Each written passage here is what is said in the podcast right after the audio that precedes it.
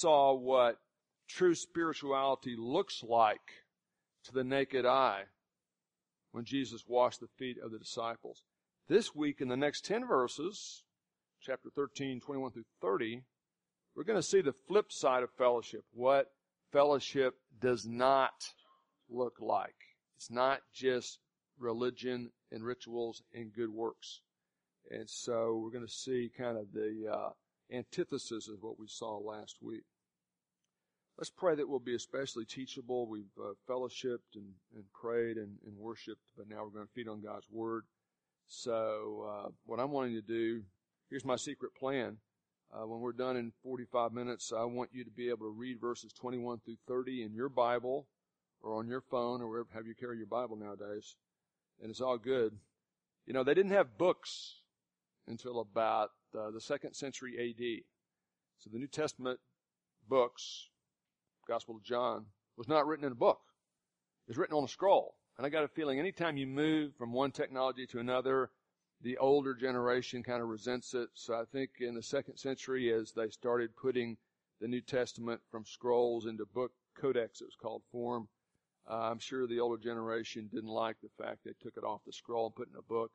And now uh, many of us carry it on our phone. It's it's all good. But my goal this morning is when we're done in 44 minutes, uh, is that you'll be able to read verses 21 through 30 in your Bible and essentially know what it means. And if you know what it means, you can believe it. If you believe it, you can apply it. And if you believe it and apply it, you've got a real shot, if you're a believer, at uh, doing good, good works, which is the essence of true spirituality. So that's that's our goal. So let's pray we'll be teachable to God's word. Uh, we also want to pray for those who protect and defend us.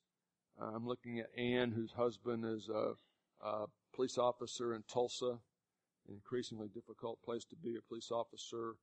Uh, Bill serves and protects uh, us up there. Think of our National Guard. We think of our firefighters. Uh, we think of our active military. So we're thankful for all those people. We pray for them regularly here. Let's have a word of prayer.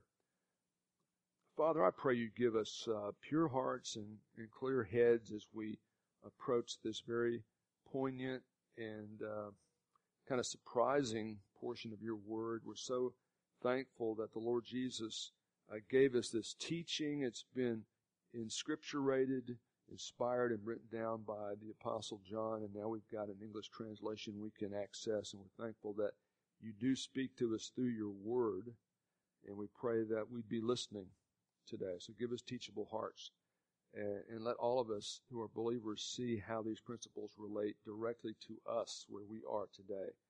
Uh, we want to pray for those who love us enough to serve us and protect us and defend us, and whether it be a police officer or firefighter locally, or a National Guardsman or woman, um, or an active military uh, member, uh, Scott Austin or uh, David Moore, uh, or Matt Sanford or so many others that we think about. Um, Danielle Copus, we pray your blessing and encouragement for them. We pray especially for those who are believers that are serving in the military. It can be an especially challenging place to live out the faith. But I pray you strengthen them to be consistent in their convictions and also consistently excellence in their execution of the mission. We pray for those who strategize and lead, especially uh, that they would uh, be able to see the big picture and make wise choices before our forces are engaged. And we pray that you give us uh, righteous victory as we go. Uh, we thank you for each one who's here all over the building and ask a blessing of your word and the power of your spirit to uh, fill us and direct us because we gathered together together here on the Lord's day, the, the day of the resurrection to celebrate our risen Savior Jesus Christ. We pray in His name. Amen. Okay, to help uh, warm up your capacity for abstract thinking, I've got uh, slightly humorous cartoons that are especially uh, related to youth group members, their parents, and John and Amanda as our youth group leaders. Okay, so Clay and Henry, you ready? Okay. Uh, this is an algebra teacher explaining to one of his students why it's important to learn math and the teacher says it's important to learn math because someday you might accidentally buy a phone without a computer or without a calculator. I knew what I meant. This is uh, a teenage driver explaining to his mother why he can text and drive. It's not a problem. Uh, he says to mom, who's looking at his phone, It's okay if I text behind the wheel. I have an app that drives the car. So don't worry. Now, this is uh, Tabor and Riley.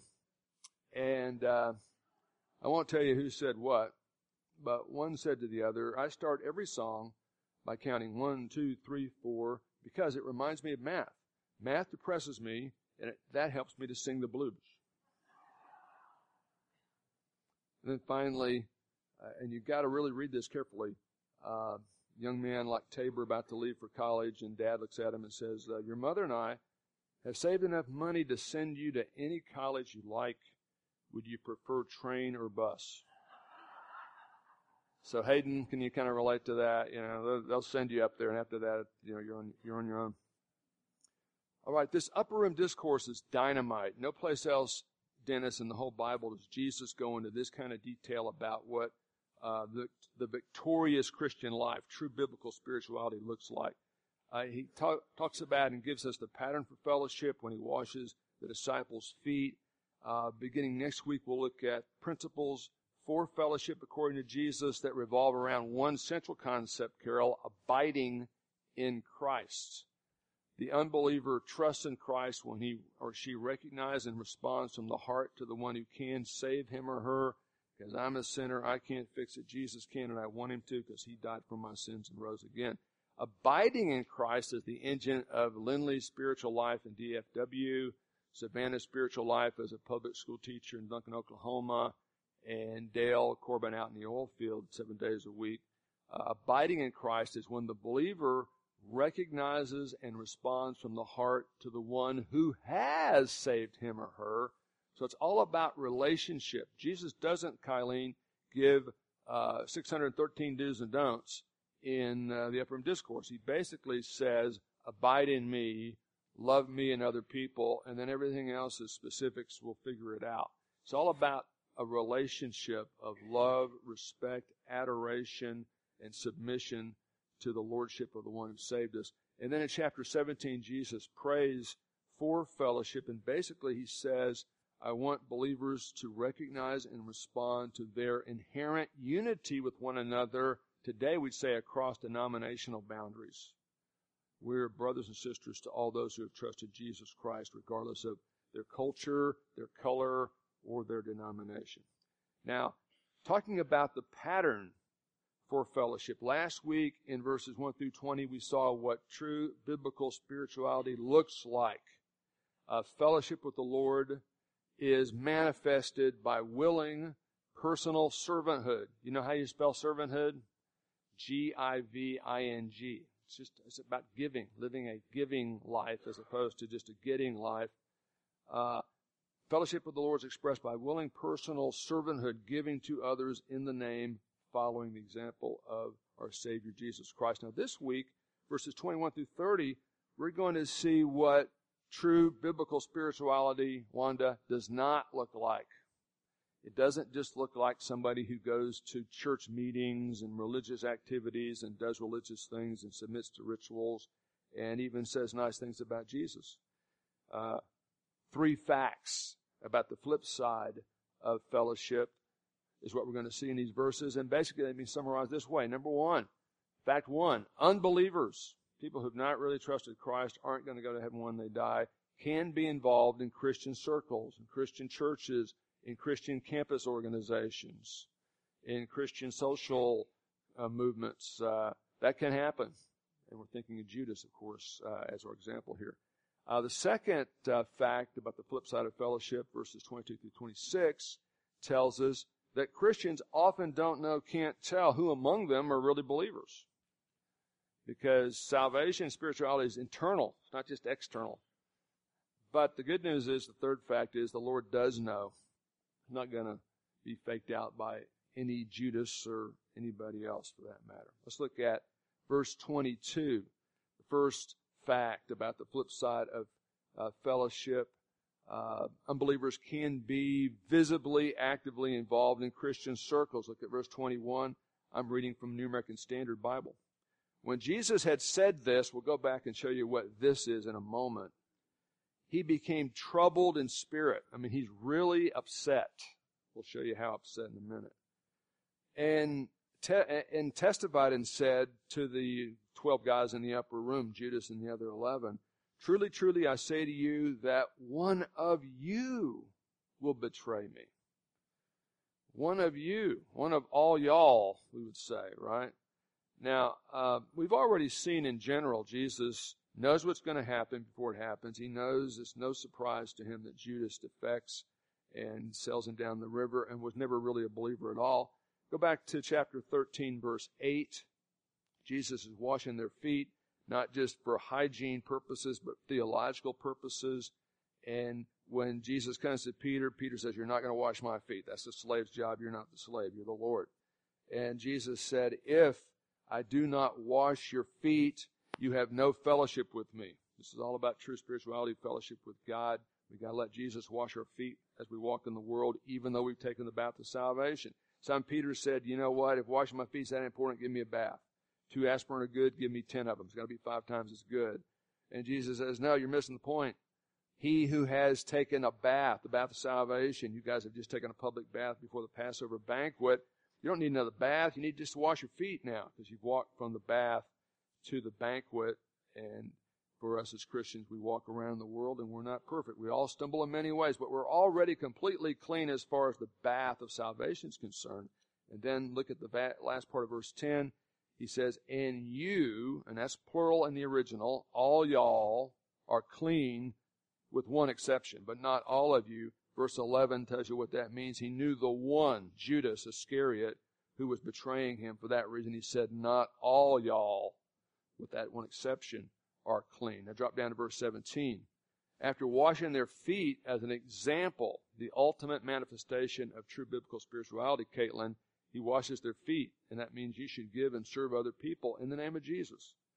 Um, as a believer, he says, if you know these things, you're going to be blessed with the blessings of fellowship and the joy that comes from fellowship if you do them. This isn't a spectator sport. You can't do it on an absentee basis. And then he says, but as I'm talking about this pattern of fellowship, I'm not speaking to all of you. Only believers can have fellowship with God.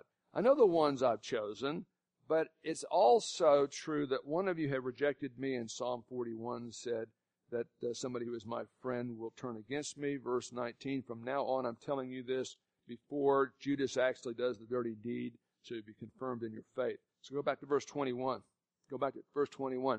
When Jesus had said this about one of them uh, isn't really part of the set, he's troubled. And he says very specifically, now let me say this so you can't miss it, okay, Blaine? One of you guys in this room is going to sell me down the river, going to stab me in the back. That's what he's saying. Now the word for troubled there, at least in my translation, verse 21 says, when Jesus had said this, he became troubled, is um, a Greek verb in the original that John wrote under inspiration, tarasso, and it appears several times in the Gospel of John for uh, talking about Jesus. Look at chapter 11 chapter 11, you've got the supernatural resuscitation of Lazarus. Okay? And look what happens here as Jesus comes four days after Lazarus has died, and the sisters are very upset he wasn't there sooner. He hadn't been answering his phone or sending them text messages or anything. So they're really bummed out and, and grieving. And he is too, dealing with the reality of death. Uh, and we read, uh, I've got 33. Let's for some context. Let's go back to verse 34. And actually, you know what? Yeah, 33. I want, 33. Yeah, let's go 33 and 34. When Jesus therefore saw her, Mary, the sister of Lazarus, weeping, grieving her brother's death, uh, the Jews who came with her also weeping, he was deeply moved. Same verb as we just read in chapter 13. Deeply moved in his, his spirit, in his innermost being, and was troubled. And he said, uh, Where have you laid him? And they said, Come and see. And Jesus wept.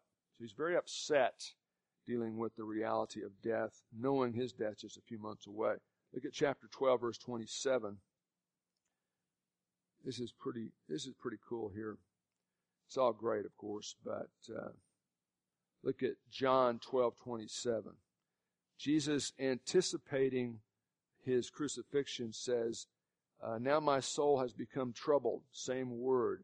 Real emotional pain and anguish. And, and yet, what should I say?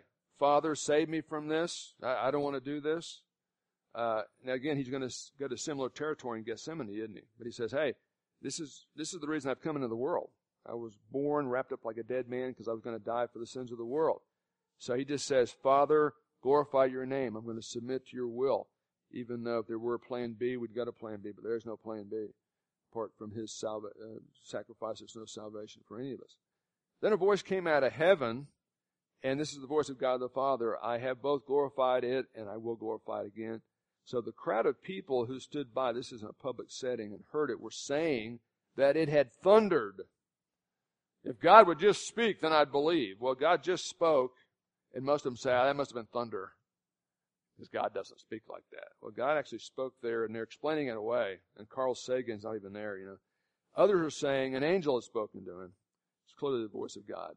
Jesus answered and said, This voice has not come for my sake, but for your sake. Now judgment is upon the world. Now the ruler of the world is about to be cast out. Satan is going to have his chain shortened considerably.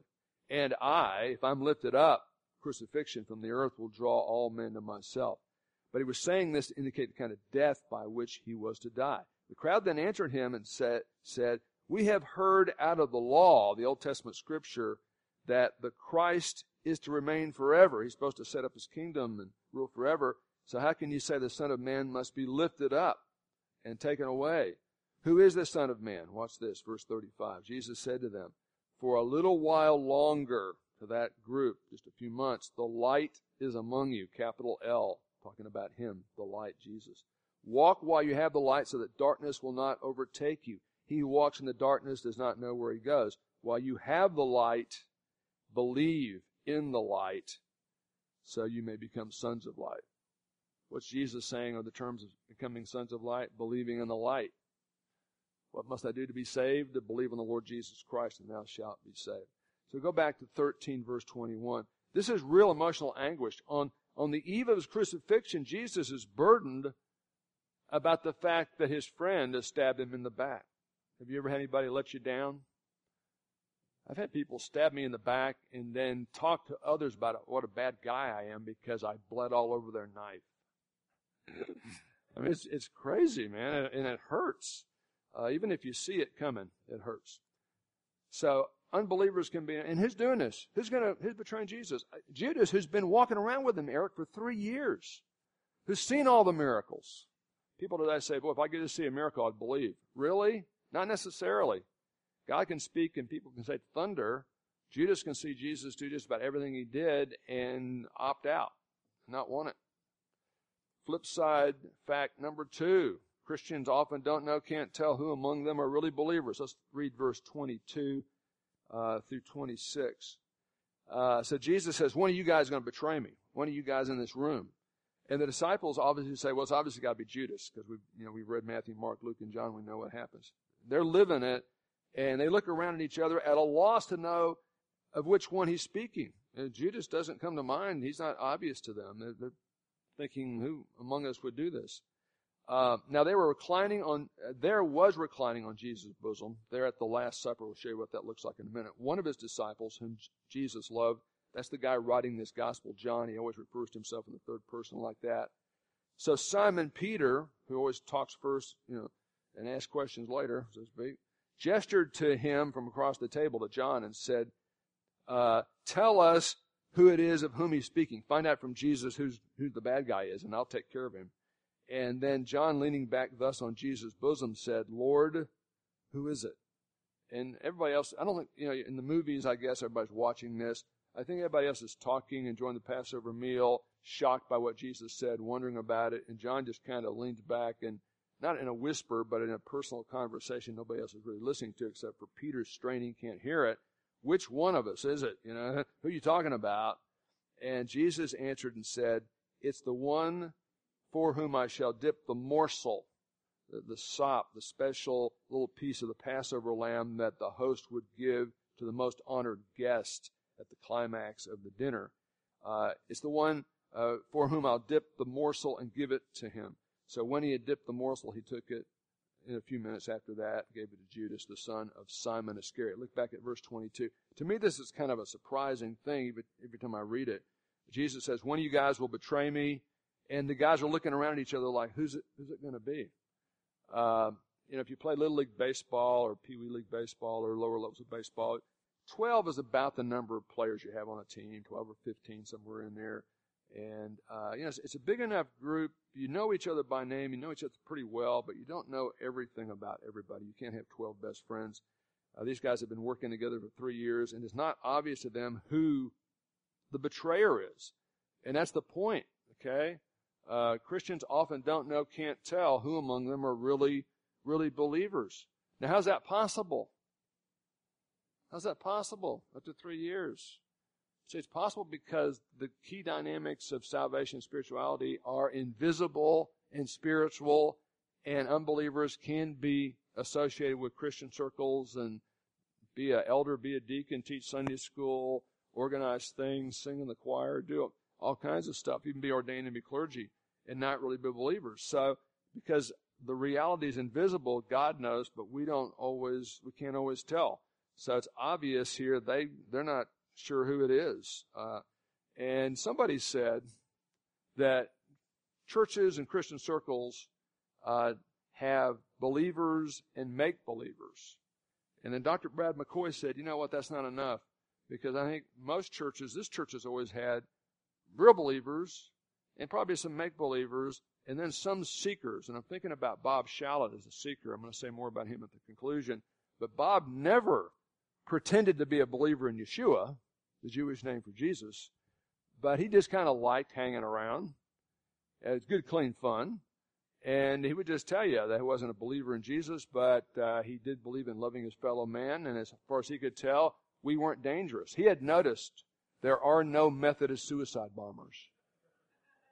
And we're not even Methodists, but we're close enough. We're, we're, you know, we may sing funny songs, but we're not dangerous, you know. And and uh, for Bob, it took community before he would consider conversion.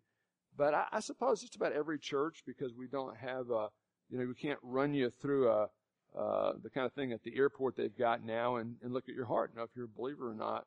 Uh, typically, when I interact with people, if I'm not, if I'm trying to figure out where they're coming from, I'll just say, uh, if you say, "Are you a Christian?" You know, walking up to a Christian church in Duncan, Oklahoma, walking up to anybody in Duncan, Oklahoma, and say, "Hey, hey, you, come here." Are you a Christian? I mean, what are they going to say? Now, if you say that in New York City, you're probably in trouble. It's a very controversial question, you know, and you're going to get all kinds of answers. But we're still in the buckle of the Bible Belt. Most people are going to go, well, what do you think I am? You know, a Martian? Yeah, of course I'm a Christian. They may have a more generic definition of Christian. But what I like to just ask people is, if I don't know them, is tell me about your spiritual background.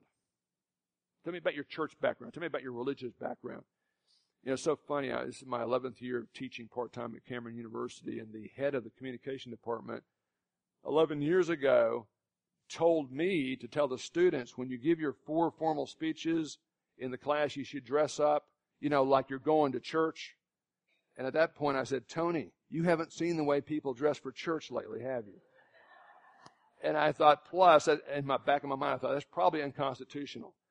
Well, we have a new Pharaoh who didn't know Joseph, uh, who's running the, the uh, communications department now, who's a nice guy, you know, for an atheist, but, uh, but, uh, uh, he didn't want references to church in the syllabi, so we have to say, uh, dress like you're going to an important job interview. Okay. So, uh, but the point is, you, you can't always tell where people are coming from, and we don't have a Geiger counter you walk through that can let us read your heart. Uh, I like to think, uh, on the other hand, I don't feel like I've got to like uh, browbeat somebody or buttonhole them when I first meet them. You know, with, with Bob Shallot, uh, you know, we we knew Bob for what ten or fifteen years before he came to faith, and I, I, there were several different times people would kind of chide me like, "Do you realize Bob isn't a believer?" Yeah, yeah, I know that. Yeah. I know him a lot better than you do. Of course I know he's not a believer. I mean, you know, but I just played, yeah, well, really, yeah, he's not a believer, yeah. Uh, well, what are you going to do about it? Well, I'm hoping God will do something about it. But really, technically, I can't do anything. You know, and after he came to faith, he told me personally, he said, I'm really glad you didn't buttonhole me or browbeat me or kind of force me, cram this thing down my throat, because I would have been adios. So I, I, I like to think this is an, I, I feel like the grace of God and the power of the gospel is so powerful. Uh, I don't have to have people jumping through my hoops the first time I meet them or 25 times after I've met them. Uh, to me, let's just make this a Bible saturated, gospel saturated environment. Let's let the real believers live it out and I think that thinking seekers of truth enabled by God's grace will see it and believe it, you know. And that's, you know, Bob, we've got, I can think of several other uh, examples, but they've upgraded to better churches, so I'm not going to refer to them, but uh, people who came to faith here because we kind of did that approach as opposed to 17 verses of just as I am. Now, I got saved in a church, uh, back row of revival, before they started playing just as I am. And on the 18th verse of Just As I Am, the preacher convinced me I had to walk the aisle because God wanted me to if I was really a believer. So of course I walked the aisle because he knew a lot more about it than I did. Uh, but I was saved by faith before I walked the aisle. Okay? Look at verse 23 and following. We're saying that Christians often don't know, can't tell. Uh, their disciples are a loss. They have, Judas is not jumping out at them. They, they don't know. Uh, but uh, it says they're reclining uh, at dinner, and the one who's reclining next to Jesus interacts with him. Now, now this is the. By the way, okay, Eric, that's not a photograph. Okay, that's Da Vinci's Last Supper, and we always like to make fun of that because really it looked more like that than that. They didn't sit at you know a, a whatever 17th century long uh, banquet table.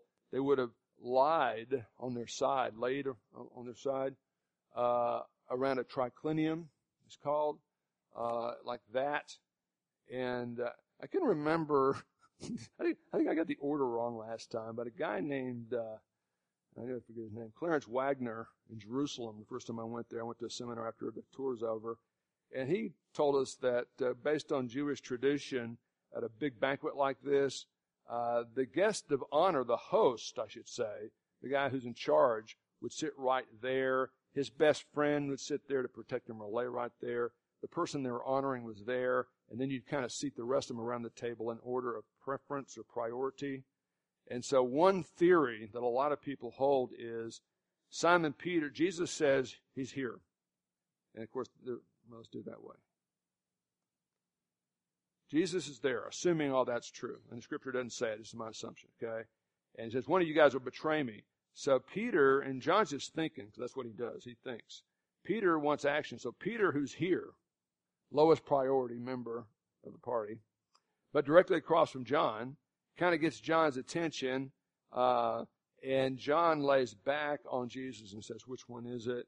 And he basically says, watch this. It's the guy I'm going to give the sop to. It's the one I'm going to give the special uh, badge of honor to. So that, that's one theory, and again, I'm not going to pound the pulpit on that, but it makes a lot of sense, and it definitely makes the logistics very possible. Now, let's talk about this morsel, my translation says. Verse 26, I, the guy who's going to betray me is the one to whom I'm going to dip the morsel and, and give it to him. Now, this morsel is a piece, and watch this, this morsel is a piece of lamb meat. The Passover lamb was a type for the Christ, you know.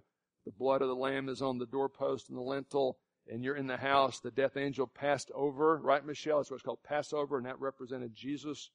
And so we got Jesus presiding over the Passover meal. That's all about him. And by tradition, uh, the host would honor the guest of honor by giving him this last final morsel, kind of the best bite of the, the banquet. And he says that's what's going to happen. So you've got a piece of the Passover lamb, and the Passover lamb stands for who? It stands for Jesus, right? Wrapped in flour, dipped in the uh, bitter herbs. And so you've got the Passover lamb handing a piece of the Passover lamb to Judas. And I always wondered what's going on there exactly. Okay. Is he, is Jesus taunting him? No, Jesus wouldn't do that. But a friend of mine in Washington State Dr. Keith Krell, great pastor, great teacher, says this, quote, Bible.org if you want to find the exact quote. In one of the greatest acts of grace recorded in Scripture, Jesus offers Judas one last chance. This is Keith's view, and I think it's right. Jesus offers Judas a piece of the sacrificial lamb, a piece of the Passover lamb. Get this, Jesus, the Lamb of God, to be sacrificed the next day to take away the sins of the world, is personally offering himself and his salvation to Judas, and he's saying, Judas, it's not too late. Is that a killer quote? Yeshua is the Hebrew word for Jesus. It means God saved. Jesus is the Passover lamb. And here's the thing. Jesus didn't die so we could have a new religion. He died so we could have a new relationship. Uh, if Keith's right, Judas is just about to allow his heart to harden so much it will never come back and even be savable anymore. But Jesus at the last moment is saying, Hey, here I am. You can have this if you want it. Sounds like Jesus coming into Jerusalem in Matthew 23 for the final week. He goes, Jerusalem, how, Jerusalem, how often I wanted to call you like a mother hen calls her chicks, but you wouldn't have me. There's a real sense in which, uh, uh, you know, God is uh, involved in the human condition. It's not just a robotic uh, working out of some kind of computer program. Uh, so what have we seen?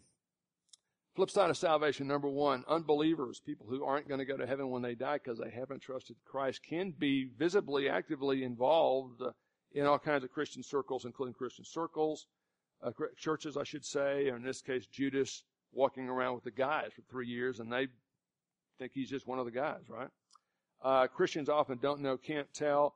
The third and final fact, God does know. The Lord does know who and who is not true believer, and regardless of their level of uh, human virtue and religious activity, all unbelievers are going to be ultimately dismissed into the night of sin and death. Look at verse 27.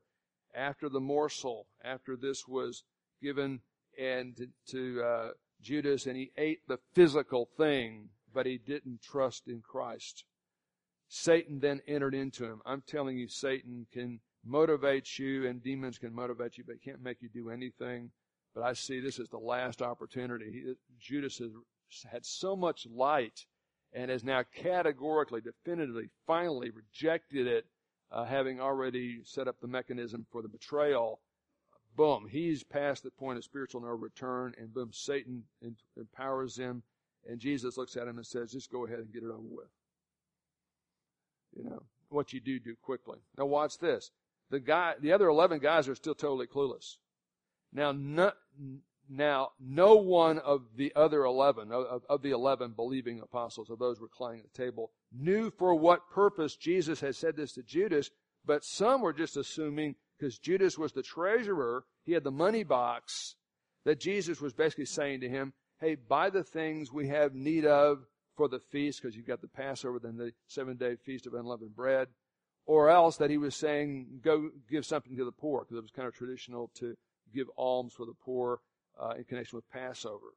Verse 30, so after immediately, uh, so after receiving the morsel with his mouth but not his heart, he went out immediately, and it was what? It was night. Uh, nobody in the room is supposed, suspecting Judas. Now you might think, well, Jesus said the one I give to, and he gave it to him, so everybody saw it you know what? John and Peter must have got distracted, or maybe he veiled their eyes so they couldn't see. You know, Jesus walks with three disciples on the road to Emmaus on Easter Day, and he kind of veils their eyes so they can't really see who he is till the end of the trip, right? So maybe something like that happened, but they're still clueless. None of them know. And in fact, they're coming up with good reasons why he, he's being told to leave. He must going to be buying stuff for next week, or maybe he's going to give stuff to the poor, whatever it is, that kind of thing. So after receiving the morsel, he went out immediately. It was night. It was night isn't just a time indicator. It's a theological commentary on the condition of Judas in his heart. He has embraced the dark side and he's leaving the light, capital L Jesus, to go into the world. He's rejecting Jesus and going to uh, set the last final details up with the bad guys so he can betray Jesus. So let's close here. I think Judas is the classic example of a guy who had a ton of religion and not an ounce of salvation. It's possible to have a ton of religion and not an ounce of salvation. Uh, the first year we went to the interior of Mexico, 1991, with a large group of Americans, maybe 40 of us, three of us from TBF. First morning briefing we had before we went out there, somebody said, well, wh- how are we going to evangelize? This is a culture that's saturated with religion. And he said, you know, the existing religion here has done great pre-evangelism. They all believe in God. They believe in Jesus. They believe the Bible. They believe they're sinners, but they think they've got to earn salvation by their good works on the installment plan. And what we've got to tell them is Jesus isn't just a helper that helps you be a good religious person. He's the Savior who saves sinners. And no matter how religious you are, how good you are, nobody's good enough. They don't need the salvation by God's grace through Jesus Christ. Uh, by the way, I think I already touched on this, but what would you say to a person today? And this is one thing you hear. Well, you know, the Bible, everybody in the Bible sees miracles every five minutes, and of course they believe, plus they were very gullible back then. We're scientific 21st century people. But if, you know, if I could have been back with Jesus and walked around and just seen a couple miracles, I definitely would have believed. Uh, what do you say to that person? I'd say Judas didn't. Uh, in fact, most of the people who saw the miracles of Jesus didn't become regenerate believers. So I think miracles can catalyze faith in a believing heart, but it doesn't necessarily cause anything. It can just harden a heart. Uh, general principle. Uh, the good, good works Jesus exampled for us, is that a word? Just verbalize that one. Uh, in uh, verses 1 through 20, washing their feet. Uh, the good, good works that Savannah is supposed to do as a teacher and as a wife and as a disciple, or that uh, David Demerson's supposed to do, and that Hayden's supposed to do, even in Pittsburgh. Yeah, it's not easy to do it up there. Uh, are the fruit, they're the effect of salvation. You're not saved by being religious. Uh, I think Judas was a very religious, patriotic Jewish boy. Man, right? That wasn't good enough. So the good, good works that we're taught, we're wanting in the Christian life are important, and washing people's feet and being a giver very important. It's the visible manifestation of true uh, uh, biblical spirituality, but all that's the effect. It's God working through us. Uh, it's not the cause of our salvation. But here's the specific uh, idea: involvement in churchianity, including performing good works, teaching Sunday school, being on the nursery rotation, being a deacon, being an elder, going to church conferences, getting ordained, being going to seminary, preaching from pulpit, leading a prayer meeting, uh, being a leader at Campus Crusade at OU or whatever it is, uh, doesn't make a Christian, it uh, doesn't make a person a Christian. The example I like to use is going to church doesn't make a person a Christian any more than going to a garage makes a person a car. Going into a kitchen makes you a cook. Going into a pro shop makes you a golfer. Going into a pool makes you a swimmer. What happens if they throw you in a pool and you can't swim? Not a good thing. So, you know, um, we're, we're not just into behavior modification. We're not just in a draw crowd, go to church service, let's give the people what they want, crank up the music, everybody have a good time, and I went to church, so I'm a Christian. Judas went to all the services, saw all the miracles, heard all the teaching, and I think he strictly thought Jesus was going to be a political leader to overthrow the Romans, and once that obviously wasn't going to happen, he's out of there.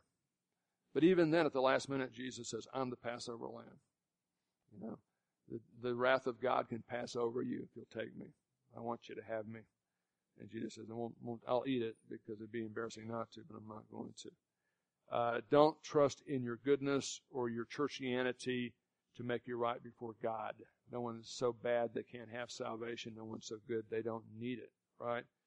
And to me, TBF is a great laboratory for us to actually do this experiment and see how it works out because in Bob's case, he's a shining example. But, you know, we're a group of believers and I can't see anybody's heart. So, but if I say, what's your background? And they talk about their religiosity and their church stuff, well, have you ever come into faith in Jesus? And if they can explain it, cool. If they can't, uh, let's think about it. And if they haven't done it, let's talk about it. But, uh, uh, TBF's a neat place for us to see how this works because we don't have a lot of the hoops uh, many churches have nowadays. Well intended, uh, the hoops, but they're not necessarily necessary. I don't think Jesus had a bunch of stuff you had to sign or cards to fill out before he would take you seriously. Uh, I'll end with this one. Uh, even even though um, servanthood is the ultimate manifestation of true biblical spirituality, but you can be a servant and not even be saved. You know, Uh, not everybody in Christian circles is a believer, but watch this. Some unbelievers, especially today, because it's all about pragmatism, uh, existentialism, some unbelievers will seek community before they consider conversion. And I am about to, to close, and I'll close in three minutes, but I've told this story before. But when I first got here, our church was, our, our auditorium was where the youth uh, room is now. And one of the first Sundays I was full time here, late 88, first of 89. Uh, this very distinguished looking guy with a beautiful head of white hair. I lust over people with good, good hair. You know, I just don't have, you know, every day for me is a bad hair day. I'm just telling you. But thorn in the flesh, right? But anyway, Bob's sitting there and I, I taught whatever I taught and I shared the gospel and he's kind of smiling and nodding and he's on the very front row. And as soon as we finish in prayer, he walks up, got a nice, pleasant look on his face. What's he going to say? He's going to say, the new preacher, nice to meet you, good job, appreciate it. And he goes, young man, I think you have insulted all the Buddhists, Muslims, and Hindus of the world by your insistence that Jesus is the only way to salvation. I went, huh? I said, are you a deacon or an elder here? Nobody told me that on the way in. So I was expecting a compliment, and I kind of got a slap down, but I kind of thought, well, at least he understood where I'm coming from. So, so that, that's cool, you know. But I thought, this will be one and done. He ain't coming back. The next week he was there, you know. And he was up and down the first couple of years. He would, he would come to the potlucks with great regularity, and come to the fun stuff, and come to church too, some of the time. Um, went up and down. And then, uh, you know, uh, as he, as he kind of had some crises in life and God was getting in his, in his heart and life, he started coming very consistently, but still would just tell you, he had from a Jewish background. He wasn't sure what he believed, but he loved God and loved other people, and he thought we did too, so that's fine. And like I said, a lot of people thought we should pull him over and force him to make a decision on our deadline, and, some of us didn't think we should do that. And then uh, we're at a men's breakfast one Friday morning when we had a weekly men's breakfast at the restaurant downtown, and I started my little presentation after we ate, and he's very dramatic. So he waited until we got about 10 minutes into the presentation, and he said, uh, Brad, could I interrupt your presentation for a moment? And I went, yeah, well, you know, it's pretty good stuff, but yeah, okay. What, what do you got? And he goes, gentlemen, last night I accepted Jesus Christ as my Savior. Yeah. It sounded like Moses talking, you know.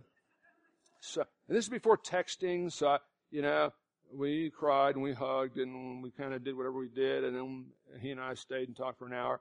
Then I got to the church and I just started calling all the older TBFers. I, I, I called, I remember I called Pam and I called, uh, you know, all these other people who I, I knew would want to know. Okay. So, uh, you know what? Uh, that's just the way it works sometimes. Uh, I keep promising I'm going to quit and I haven't quit yet, but I, I'm going to quit in like a minute. But here's the thing. Uh, we haven't done this lately, but uh, when we when we have a, a, a, printed physical, you can touch it with your hands, church directory. Uh, Patty's in charge of getting the names and the numbers. But several times, and, I, and we really kind of do for one. So we, I, several people have told us that, so we're kind of working on it.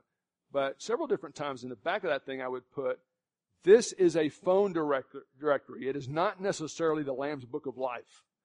Because I had like somebody say, well, you put Bob Shallow's name in there and he's not even a Christian. Yeah, but somebody might want to call him, you know? I mean, he's got a phone, you know? So it's okay. We're not saying just because you're listed there. Because, hey, this is a church with no formal membership. It's a functional membership.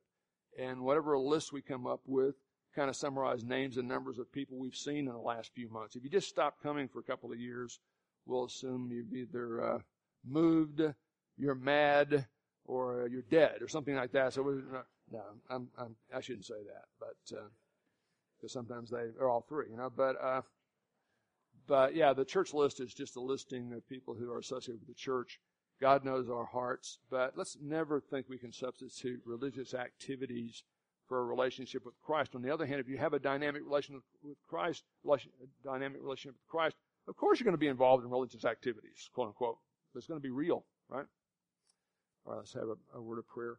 Father, we thank you. We read this passage. It blows our mind that Judas could walk with Judas could walk with Jesus for three years, see and hear everything he said and did, including all the miracles, and just not buy it. I think Jesus was a fallen, nice, well-intended political leader who just wasn't going to get anywhere.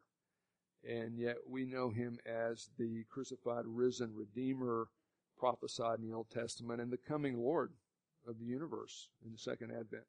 So help us never to uh, assume uh, we can read people's hearts. Help us never assume everybody involved in some kind of Christian event is necessarily really a believer. Uh, but more importantly, help nobody in this room ever lean on their own religion, their own personal righteousness, their own goodness, their own best intentions, uh, and trust in that uh, to make them your child. You, you tell us very clearly, all have sinned and come short of the glory of God. The wages of sin is death, but the free gift of God is eternal life through Jesus. It's through faith in Jesus we receive the free gift. And then, of course, we live it out. And if people want to call us religious, whether that's a compliment or an insult nowadays, uh, let it be. But help us to have some real discernment and uh, realistic expectations about reality around us as we read this passage. I would pray for anyone this morning who maybe has been thinking, I was a good Baptist and now I come to TBF, or I was a good Methodist and now I come to TBF, or I was a good Catholic and now I come to TBF and I try to be a good person, so I definitely am good. I'm fine. Help them to repent, change their mind, as Hebrews says, of dead works. So often we wrap ourselves in the fig leaves of our own goodness and think that's going to save us when we should say, Lord, I'm naked, and unless you clothe me, I got nothing. So I pray you would break uh, our our wills and, and help us to see we need to trust in Jesus alone. He's fully sufficient to save all of us who come to faith in Him, and you get the glory for all of that. Uh, and we pray that then that frees us up to live a world class Christian life without ever noticing how wonderful we are, how much sacrifice we're giving, what we're doing because we're doing it to Jesus' glory and out of gratitude for all He's given us, which extends beyond cancer, beyond old age, beyond all kinds of physical disappointments and problems, uh, to your very presence in heaven. We pray these things in Christ's name. Amen.